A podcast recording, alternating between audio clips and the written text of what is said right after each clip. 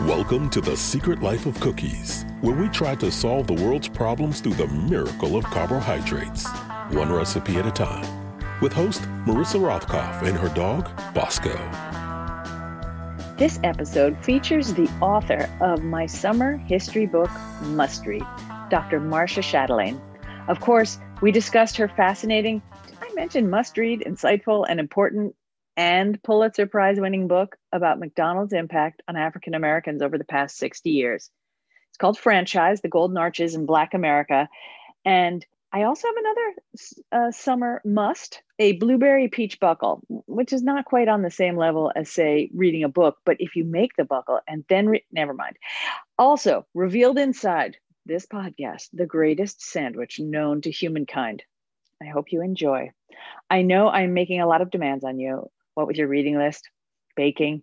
But if you can also do me the kindness of subscribing to my podcast and giving a gal a follow on Twitter, I truly would be grateful. Thank you so much for joining me today. Um, my guest on The Secret Life of Cookies is Dr. Marcia Chatelain.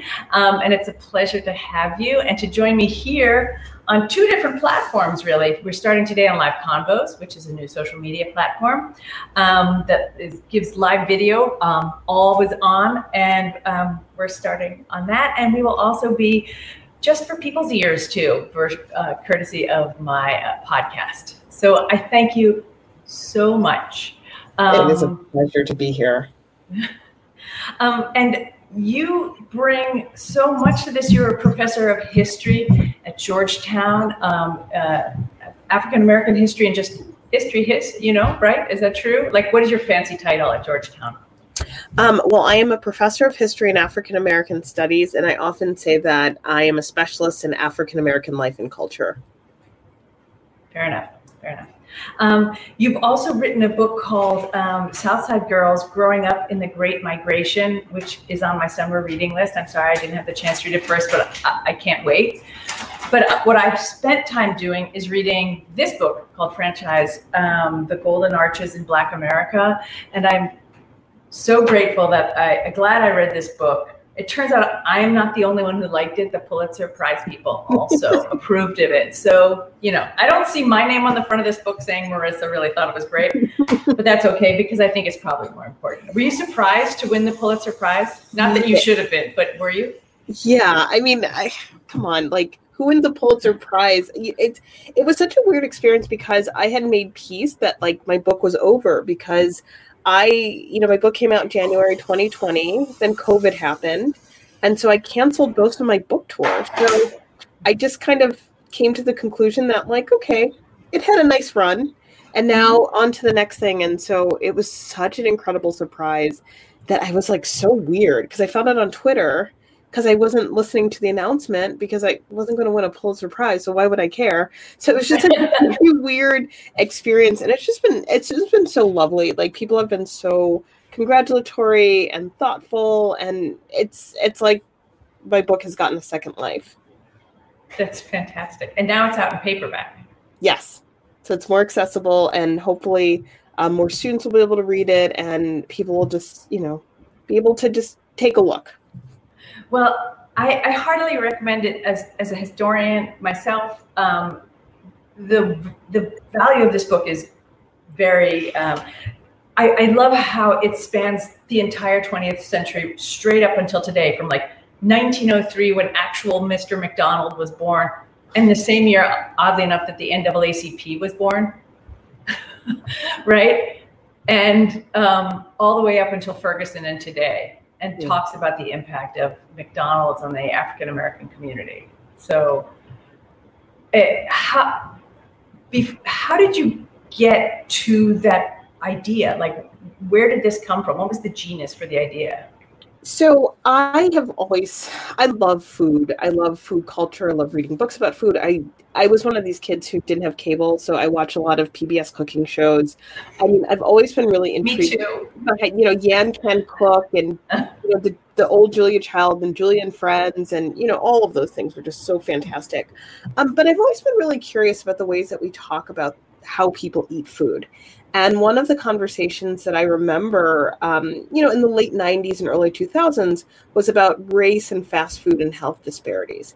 And every time I would hear those conversations, I would think to myself, well, surely there's a story of how fast food shows up in Black communities, particularly McDonald's. And so, what I was most interested in was historicizing our contemporary conversations about food to think about how we got here rather than to indict people for their individual choices.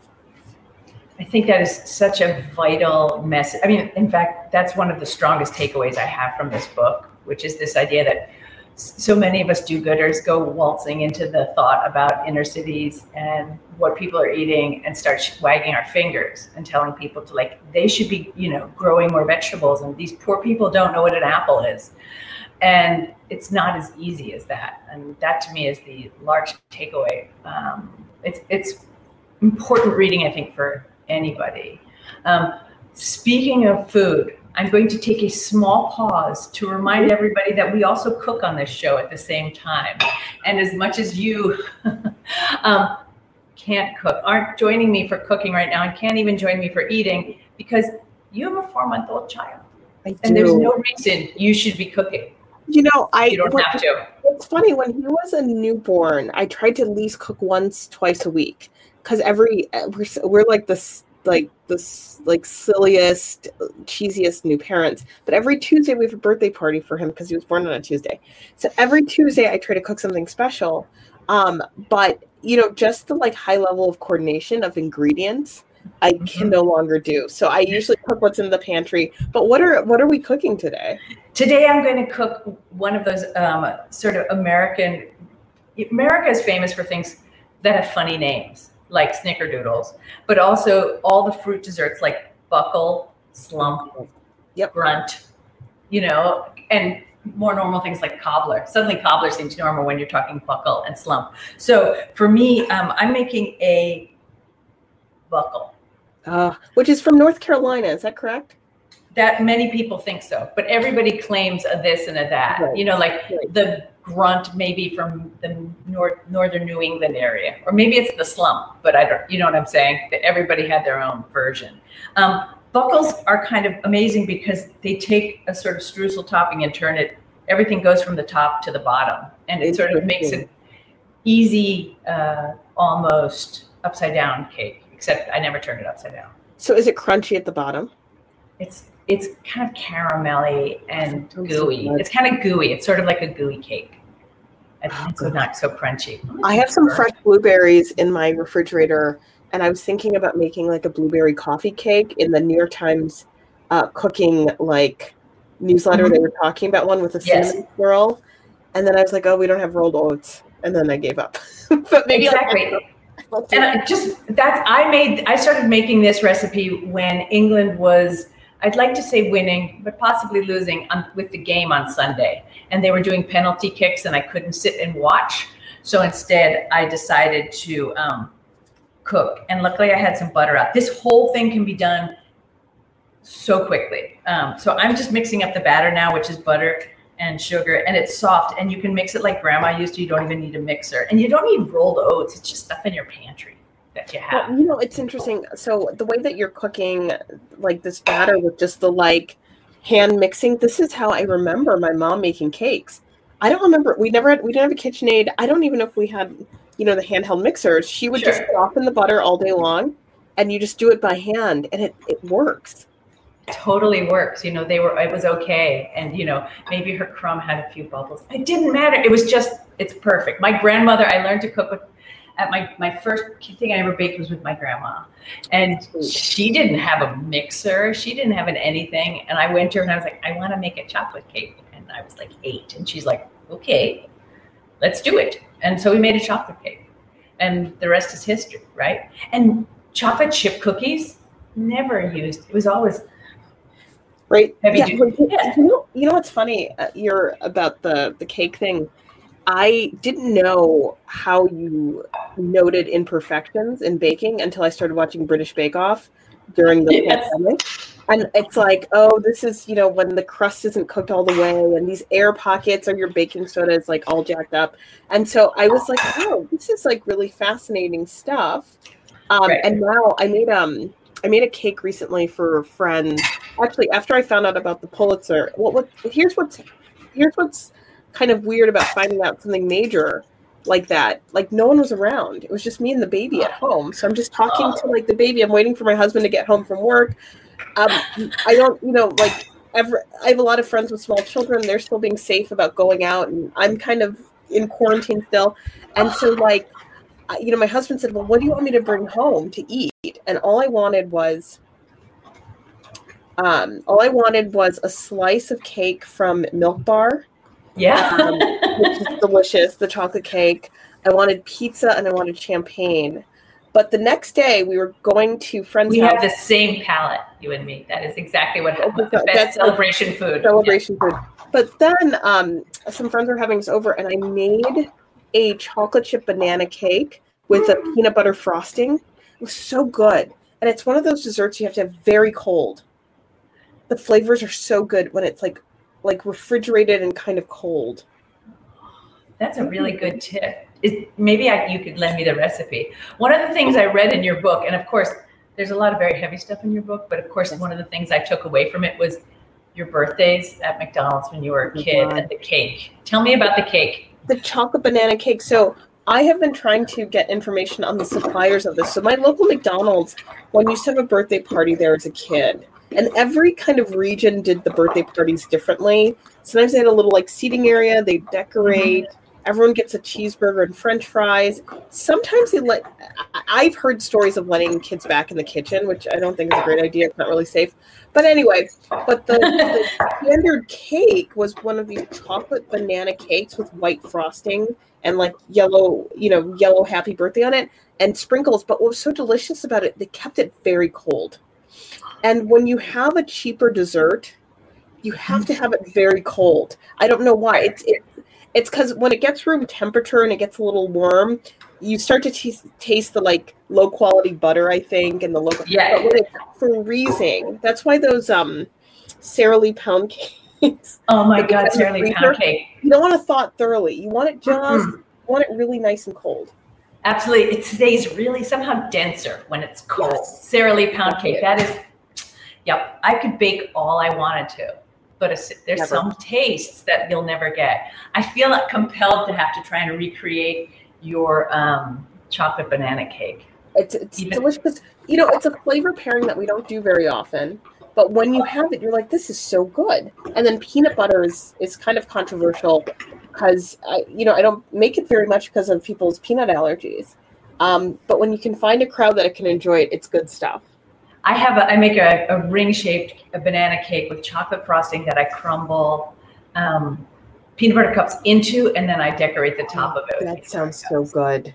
Yeah. Well, you know, Anyway, yeah. I'm going to talk. About, I'm going to talk about McDonald's because that's that's what my book is about. But you know, um, when I was doing research for the book at the National Museum of American History at the Archive Center, they have prototypes of carrying case for strawberry shortcakes. So Ray Kroc, who is not the founder of McDonald's but created the franchise model, he had really bad ideas, and he was always trying to bring in food that no one wanted. So he he tried kolaches, the you know the Eastern European the Polish, uh, yeah, um, pastry like donuts. Yeah. like donuts. He tried to do this thing. Well, you could buy six at a time, and so the designer um, for a lot of their products had to come with a carrying case for six strawberry shortcakes. None of it made sense. It's like it'd be like a little like um kind of like a like a a pound cake with whipped cream in the middle and strawberries at McDonald's. That's not the kind of dessert that works there. No. Um, he tried That's- roasting sandwiches, just didn't work. and imagine trying to eat a strawberry shortcake in your car. It doesn't make sense. It doesn't it make sense. I have a hard enough time eating neat food in my car, let alone Yeah. But fast fast food desserts are also very fascinating to me because um, I remember when the apple pie at McDonald's was deep fried and it was so Yeah. hot in the middle you could hurt yourself. Caution. Yeah, and then they moved to baked, uh, which kind of changes the experience. Um, when I was in college in the UK, you could order it a la mode, which I felt was so sophisticated. They would take they would take it out of the sleeve, put it in a little dish, and then put soft serve like right on top of it. And I was like, this is this is like that's kind of high class. I mean, maybe yeah. that's why they have the British baking show, and we really just don't have something like that. I think British food is very underrated, and that's a podcast for another time. I'm a big proponent of the greatness of British food, and it's not just because I'm married to a British guy. Um, well, I I only traveled to the UK for the sandwiches. I've never seen a group the of sandwiches know how to fare, you know, like really diversify the sandwiches. There's nothing great better than like you go to a conference in London and it's just platters and platters of different sandwiches. That's what I want. People are very anti-sandwich for lunch. I love lots of little sandwiches. And the British sandwich shop, which is is is better than a deli think it's better than deli because you get it's like pick and choose. You get to pick all these different meats. You don't have to Best to one. Yeah. I went to university in England too, and the sandwich shop sort of close to where I used to have my tutorials was a place called Nadia's, and they made a Thanksgiving sandwich. I love a Thanksgiving sandwich. It's the best sandwich. Well, you know, when I so when I was studying abroad in college, Pret a Manger was very popular in because I mean it's just sandwiches all the time, and you could get a proper Thanksgiving sandwich. In the U.S., it's harder to find. Maybe Absolutely. And just for the people listening at home, a proper sandwich would include, for me, the roll has to be buttered because it helps it go down. Yes. Um, turkey, stuffing, cranberry sauce. Anything oh, else? Delicious. I think that I think that's what that's all it needs. Um, sometimes gravy, but sometimes the gravy can counteract the cranberry sauce. But I love cranberry sauce on a sandwich. It's delicious. It's delicious. If you haven't tried it, I don't care that it's 95 degrees outside. you should have that sandwich. Um, one of the things, um, about, so your book talks about how, um, and as I'm doing this, I just want to say that I am taking, um, I added some lemon zest to this because I find that oh, anything with that. blueberries needs some lemon zest. I, um, so during the pandemic and before I adopted my son, Sunday mornings were for homemade pancakes, and I would use the Alison um, Roman um, recipe and a little bit of lemon zest, and then the blueberries. And when you griddle them, they taste it tastes like blueberry pie. Absolutely, it's the greatest secret, and everyone should do it. And a little bit of vanilla. I always always oh yeah, absolutely, vanilla. Absolutely. Um, even if you're using Bisquick, and I I do not judge those that use a box mix for theirs. Um, because, hey, at least you're having pancakes. Um, the, so let's just talk, start talking about your book a little more because there's so much there. And McDonald's really begins to realize around the time of the civil rights movement that, hey, we got some um, why did McDonald's, let me ask you the question, why did McDonald's suddenly decide to focus on African Americans? So, what's happened in the book? So, the first chapter is about the early days of McDonald's through the lens of African American history and civil rights history. So, often when people encounter like um, movies like The Founder with Michael Keaton or mm-hmm. stories about McDonald's, it's all about how innovative it was and creative it was to mass produce, you know, hamburgers and fries. And it absolutely was.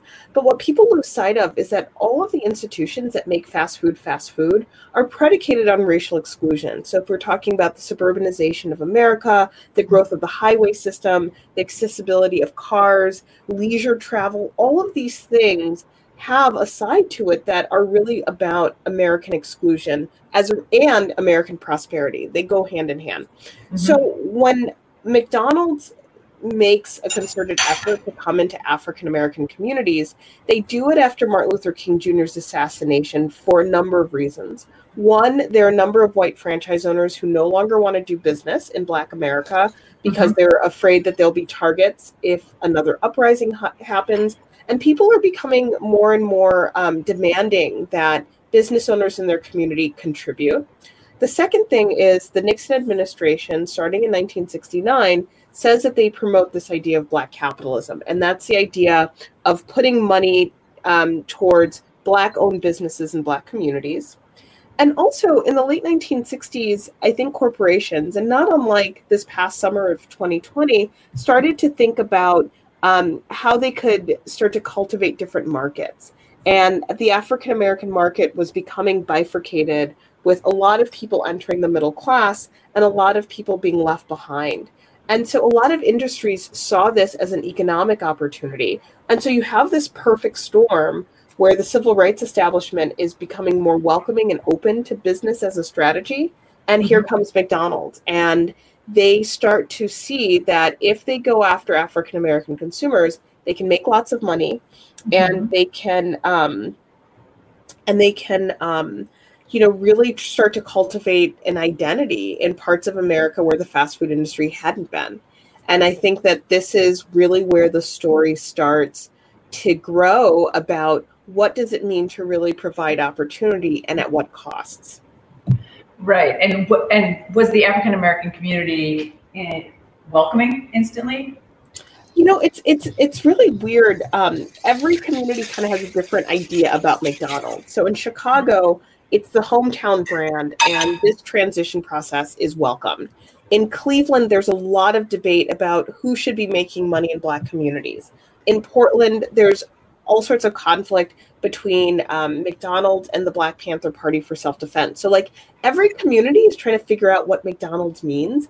And I think that for readers today, it's hard for us to imagine a world without McDonald's, in which right. people aren't sure what it is and what presence it should have in people's lives. And for African Americans during this time who are thinking about the failed promises of, of civil rights legislation, the failed promises of the federal government, business starts to take on kind of a practical resonance like huh maybe this is the place that we should stake our expectations for the future um, you talk about mr is was it a man named petty who was the 1st mm-hmm. um, like man to take over a franchise and mcdonald's mm-hmm. helped him in a way and then mr petty i was i was interested to see that mr petty chose carefully who he would hire and looked to women in the community. Yeah, this is there's this kind of story about McDonald's how in the age of um, car hops, when McDonald's was a small teen hangout in um, San Bernardino, California, the McDonald's brothers got rid of young women in the stores. They said they were flirting and they, you know, they caused too many problems. And so McDonald's didn't employ a lot of women throughout the, the late 50s and 60s. And one of the things that um, the African American franchise owners are credited for is bringing back women workers into the restaurants, um, mm-hmm. seeing their skills, seeing their talents. Probably the fact that a lot of women had experience, um, you know, managing a lot of uh, meals in a home, and you know, he believed that they could do it. And so what was really interesting um, when I was researching the book, meeting African American women in their 50s and early 60s who were McDonald's managers, who said, you know, like when we first entered McDonald's, it was unusual for us to be managers. Like this was not a place where you saw a lot of Black women being able to kind of leverage a career in food service, and and that's so different now because the service industry is is comprised mostly of women a lot of women of color. And so you see these kind of changing dynamics and the ways that we understand fast food today, a lot of that origin story is in this period of time. Are you adding peaches to that? I am adding peaches to that. For those who can't see this and who may be listening at home, maybe you heard the plop, plop, plop of juicy New Jersey blueberries on top. And also, I'm now cutting an extremely juicy New Jersey peach on top, and it smells so good. And I'm not eating the skin that I'm peeling off, but if I weren't um, live on video, it would be stuck, being stuck in my face. So oh, that's that looks fantastic. It smells good too because I made it's not really a streusel. It's sort of more like a buttery. It's like a streusel topping. Um, mm-hmm. It's flour and um, butter, really soft butter, and brown sugar, and a little bit of cinnamon and that I'm going to sprinkle on top, and that's what's going to sink to the bottom. It, so it sinks to the bottom, so you don't put the streusel on the bottom. Just drink it. Basically, the bottom becomes the top, and the top becomes the bottom. It sort well, of rises up. Yeah, it's, it's like alchemy right here, edible alchemy. Um, the um, black franchise owners also had to sort of uh, fend off critics too that said that um, McDonald's was taking money out of the community as well. I mean, it was. I mean, nobody had an easy row. No, I mean everyone has opinions, right? And I think what's so interesting is that like here was this idea that was supposed to extend opportunity to African American business people who are shut out of bank lending, who have very very limited opportunities for entrepreneurship.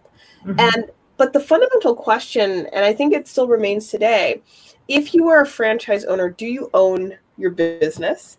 And if you are going to a McDonald's that's franchised by an African American, are you supporting a Black owned business? And these were the types of questions that people were asking as they were trying to interrogate whether capitalism was really going to be the route for economic justice and racial freedom. And so mm-hmm. I love the kind of dilemmas that the presence of McDonald's creates in a number of communities. At one point, the Los Angeles chapter of the NAACP wants to boycott um, McDonald's, but not mm-hmm. the black franchised ones. But the reason why they're boycotting them is because they say that McDonald's is restricting the opportunities for black owned franchises. And it's like, wait, what do you want me to do again? This is so confusing. But I think it really just shows just the limits of this as a strategy for civil rights um, by placing it in the in the purview of business and a certain type of, of, of capitalist venture. What do you think McDonald's original was where was their original intent and i say this as sort of a cynical person was it sort of honest and upstanding in that way? I mean were they there to help? I think was it, were, yeah sorry, i mean I sorry no i would just say like businesses understand when they have to change in order to make money. So mm-hmm. mcdonald's understood that the time was demanding a series of things from business and then they soon discovered they could actually make a lot of money doing these things. So you know whether it was a benevolent act on the part of mcdonald's like probably not. But mm-hmm. what it was was smart because um, as these black owned franchises became more successful it could be perceived as benevolent it could be perceived as progressive it could be perceived as making a difference.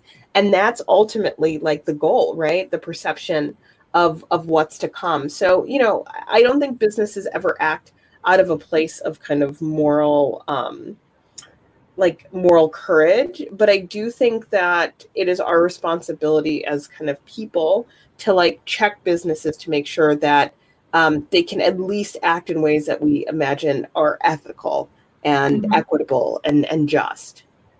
That's a very fair way of saying it. That's very very fair. Um, the um, McDonald's throughout the 70s really began to grow um, as an important part of inner city for the most part african american community.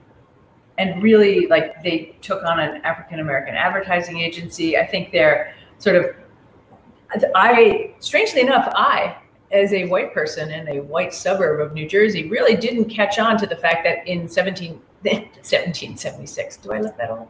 In 1976, I was very young, but during the bicentennial, the McDonald's did an entire campaign that was about like, hey, look at the other side of the revolution, right? Yeah, I mean, these this is the thing that I think is so important for us to understand when we're talking about you know fast food and what people are eating. Fast food has created a whole cultural world that is significant and important. Um, the ephemera from the black advertising agencies and the targeting of black communities is so fascinating because there's entire ad campa- campaigns that don't have any food in it.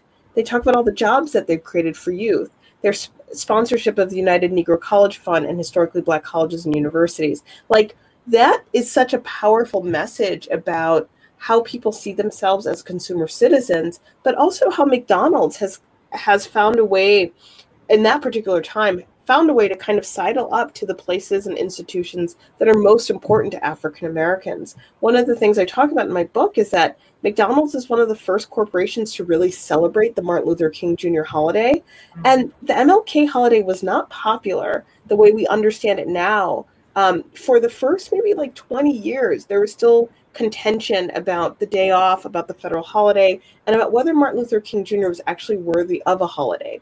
And we've seen this kind of rapid transformation in his image. But like McDonald's lining up behind the MLK Day in the 1980s was a really big deal.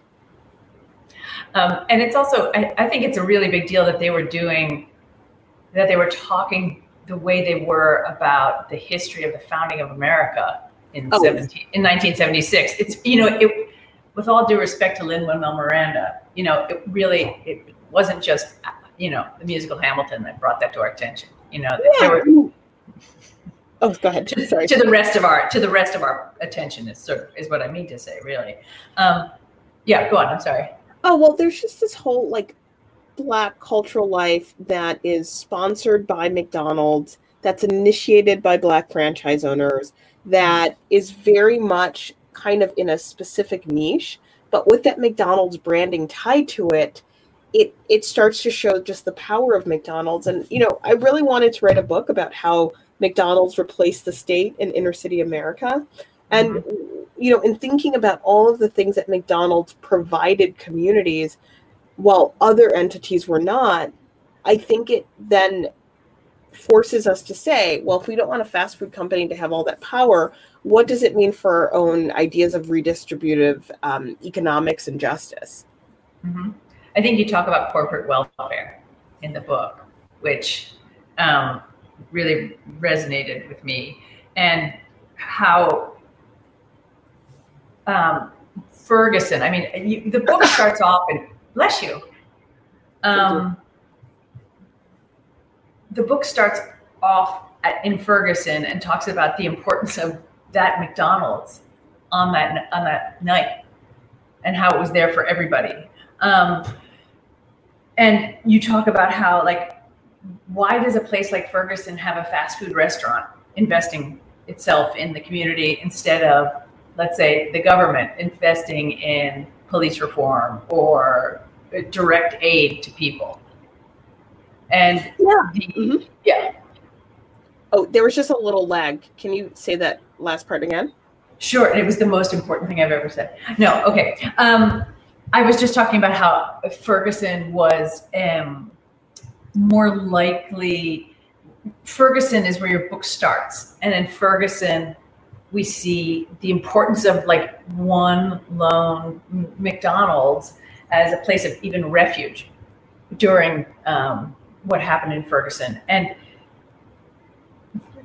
it, McDonald's was the was the entity that was invested in there instead of the state, which could have been invested in police reform, aid to the local community.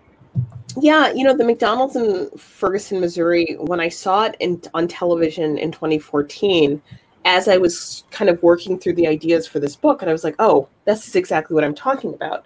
Um, because here you have all of this kind of chaos erupting, and the place that's able to stay open, the place that's able to kind of bring everyone together is this McDonald's.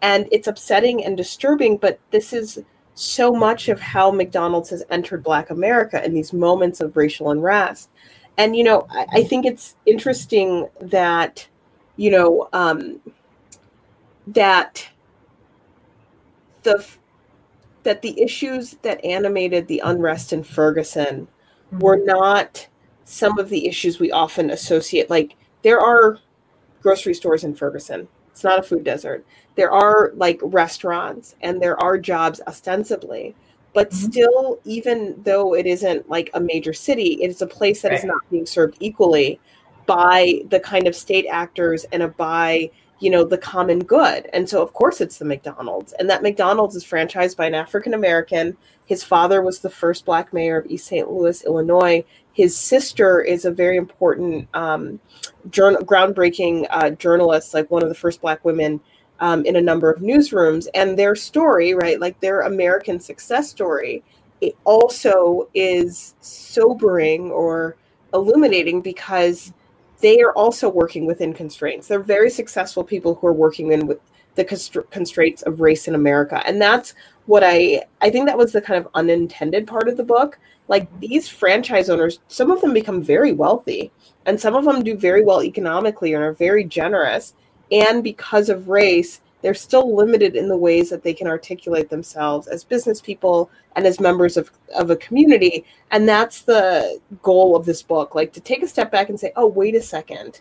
Mm-hmm. What exactly are we talking about when in 2020, after the killing of George Floyd, we're talking about support more black businesses, that we're talking about a racial reckoning that doesn't talk about the conditions that led to Floyd's death, we're talking about expanding opportunity in some very limited places that I would argue aren't going to be the places where true change happens.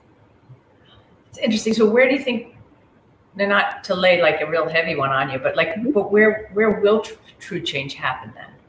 I think the change will happen when we start to really take seriously this idea of a public good because mm-hmm. I think what I think what has happened is that once we abdicate our responsibilities as citizens to corporations, once we start to believe that you have to have an underwriter in order for things to happen, then we stop consulting each other for ideas in community and we start saying, well, what does this funder or what does this corporation, what are they going to give us? And mm-hmm. so I think the thing that I find most poignant is that at these moments, at these inflection points in American history where people are crying out for justice, they are often told, well, you can start a business, or you might be able to get a management job, or we'll infuse capital and say, you know, I was I, I moved into a new house this past um, fall, and I thought it was fascinating. I would click on I won't say the name of the companies, but furniture companies that I like, and they will say, you know, we mm. make a commitment to racial justice. And I'm like, oh, this is amazing. And I click on the link and they say, well, we're going to get 10% of our furniture designers are going to be black furniture designers. I'm happy for those black furniture designers, but I want to know what the wages in the warehouse are. I want to know what the drivers, the mostly drivers of color who are coming into my house and, you know, delivering a couch, hurting themselves sometimes. I want to know what they're making. I want to know what their paid sick leave is. And so I think that this is a kind of bait and switch strategy that we have to be so vigilant about. And I think that's what the history can teach us. I, I completely um, 100% behind you. Uh, you something that you said in your book, which is uh, builds out on what you were just just said, which was I can't go. I, every time I go to get myself food, whether I'm at a fast food restaurant, whether I'm at a fine restaurant, whether I'm in airport kiosk, I think you even talked about getting a salad. I you couldn't help but think about all the different people that were involved, not on the scale of like I'm the king of Pret a Manger or I'm the owner of this franchise, but the person who drives the truck or pick the lettuce, right? And how are they being taken care of? And I, you know, um, and and that's exactly it. I mean, if we aren't thinking, if our vision of food justice is like more farmers markets and people eating kale instead of french fries and that's where it ends then we're never going to kind of really um, use food as the vehicle for change that we can. Um, you know when i was on the road with this book a lot of people um, you know would say oh i'm really concerned about these issues and you know this and that which is fantastic. Like i want to teach kids you know healthy foods to eat i think that's great. But i always want to say like have you asked if their parents can afford their utilities? Have you asked how many jobs their parents are working you know, have you asked if anyone has time to cook a meal? I mean, I think it's so interesting. Like, I am, you know, I'm the worst kind of stereotype of, I guess, what they call as liberal elites. Um, you know, I read the New York Times every day and I have my gourmet coffees. I mean, I can annoy myself. But one of the things I think is really fascinating as someone who grew up very working class the idea of cooking as a leisure activity versus a practical activity versus an activity you wish you could do because mm-hmm. you you you don't have that kind of time and you know i ate a lot of fast food because my mom worked a lot of jobs and it's fast and it makes sense i think fast food can be the most practical choice in a person's diet if we look at the kind of ecosystem that you're making that choice in and you know here i am I'm a college professor. I have a beautiful home. I have a beautiful kitchen. And I take such great joy in cooking because cooking is something that I can do with my leisure time. It's not something I do for other people, and it's not something I do um, to save money. I usually spend tons of money trying to cook these elaborate things, you know, going to all these markets, and I'm going to get this one precious, you know, ingredient I'm gonna Right. fry these capers, like whatever, you know. but I, but I, but I understand. But I'm critical of this behavior because I know a life where you buy just the things that you need. You eat fast food because that's all the time you have for, and your choices are so constrained by economics. And you may have a desire for a different diet, but you just don't see how it's possible. Yeah, I really, I, I think um, one of the big, I mean, one of the big messages, not just as a takeaway from this book, but just that we should all, as food obsessives and people who think we know best, is not to assume that we know best, and that people who um, eat a lot of fast food may not be doing it because they're ignorant about what these foods can do for them. It may be that they uh, work the night shift and breakfast with their kids is only going to happen in those 15 minutes before they then go to sleep before their next job. Yeah, and also like we have to also say like it's such a fast food is good at what it does, Mhm. right? It can get us like super addicted to its product, but you know it can it can make things interesting. It makes things fun for kids. It makes it makes things convenient. I mean, I think that there's a lot of reasons to um, critique the fast food industry, but they're good at what they do. And every time you think you're smarter than the commercials and the marketers and Madison Avenue, they will do something and they're and they'll remind you how smart they are because they understand the complex emotions we have as people. And that is how this, you know, worked. How the Golden Arches got in Black America is they understood where people were and what they were thriving for, and they gave them something that was supposed to resemble the thing that they they longed for, and it works. And it really, really does work. It also became a place in the community. I mean, they supported a lot of community efforts, and franchisees were allowed to choose, like whether they supported the Little League or the Double Dutch or whatever it was they were supporting, right? Yeah, I mean that kind of ability to be present in the community, 100% that makes a big difference. And I think that those are the institutional, cultural and social factors that we can't discount when we say, well, you know, people should just hate McDonald's. Well, you can have critiques with of McDonald's from a lot of places, but there's a reason why people feel very bonded and connected and it's not necessarily because the food is so awesome but you know if this is the black owned business in your community and you want to support a black owned business this is where you're going. If this is the place where you know people are going to get a fair shake and actually um, be able to employ youth then that's where you're going you know? And so i think that if we are concerned about these issues we strip all of this power out of the corporation's hand and then we put it back into our collective hands and then we can grapple with the issues from that perspective I, I, think that is um, such an important takeaway for everyone. That's why I really encourage everyone to read this book because I think too many of us sort of drive by the golden arches and kind of feel have some sort of sense of superiority to it, and I don't think that's fair, right? Absolutely not. And also, I mean, I I I'm obsessed with fast food. I find it fascinating. I find it challenging, and I think it can I think it can be the start of some very serious conversations. I completely agree with you. Um, just a few more questions before I pop this baby in the oven, and then I'll, I'll send you a picture. Um, I wish there was smell-o-vision because it does smell quite nice. This baby I'm talking about is not her beautiful four-month-old baby, which we don't put enough, but this um, lovely um, fruit buckle that I've made. Um, just for those listening at home, don't worry. Um, at, in, in your job as um, a professor of African American studies, in, over the past couple of years or so, there have been some issues that have come up, critical race theory, and um, wondering what uh, have have you seen any change in your students and what they're interested in their approaches? Yeah, you know, my students, um, I think, are are learning in a moment in which they seek clarity, in which they want to be on the right side of history. That um, because of social media platforms, everyone can declare who they were and who they are right now. And I think that there's something about that that can be really important for young people.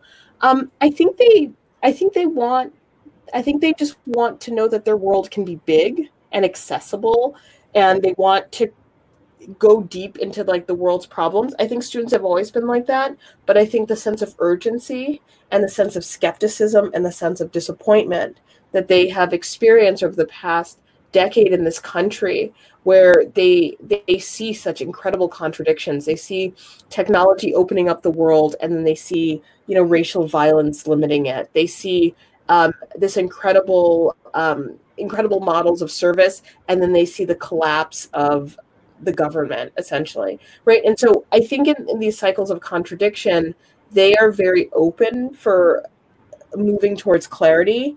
Unfortunately everyone else around them has so much nonsense and noise that it gets in the way of them doing that.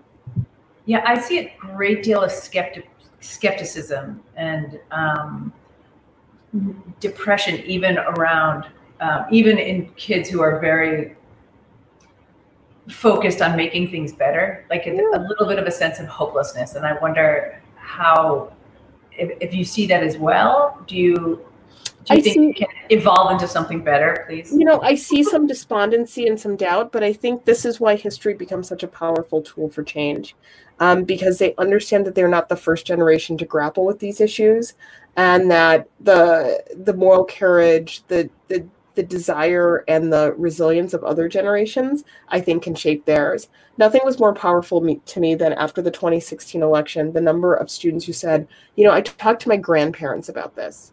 My parents didn't have much to offer, but my grandparents had a view of the world and they had seen so much change that they could kind of join me in my sense of disillusionment and my anger. And I think that was really powerful. And so I think this is what history does for us, right? It provides us a perspective. We know the answer, and so it allows us to be more empathetic for those who didn't have the answers. Picture. Just, let me just ask you quickly um, what is it that you're working on next? So I would like to embark on um, kind of a trilogy of looking at the civil rights struggle, thinking about um, the period from the March on Washington to the years and decades after King's death from different perspectives, thinking about gender, thinking about um, leadership, ideas of leadership after King's assassination, and looking at some of the enduring questions of the people of that civil rights generation who are still with us who made it into the 21st century and their assessment of what they've seen. So, um, in between um, bottle feedings and planning meals, um, I'm getting a little bit of writing done. That's fantastic. I look forward to it. Um, and I thank you so much for coming on today. Thank you. Thank you. I'm just only sorry I can't share this with you. I can't well, share next my time I would love to cook with you. And um, maybe when my son's 15, I'll have some time. or not. Exactly. Thank you so much. Thank you so much for being here today. Have a great day. Thank you. Bye-bye. Bye. Thank you to Dr. Marcia Chatelain for joining me today. You can find my recipes on my website, marissarothkopf.com. Please do that nicest of things. Read Marcia's book, and please follow me on Twitter and subscribe to the Secret Life of Cookies podcast. Thank you so much.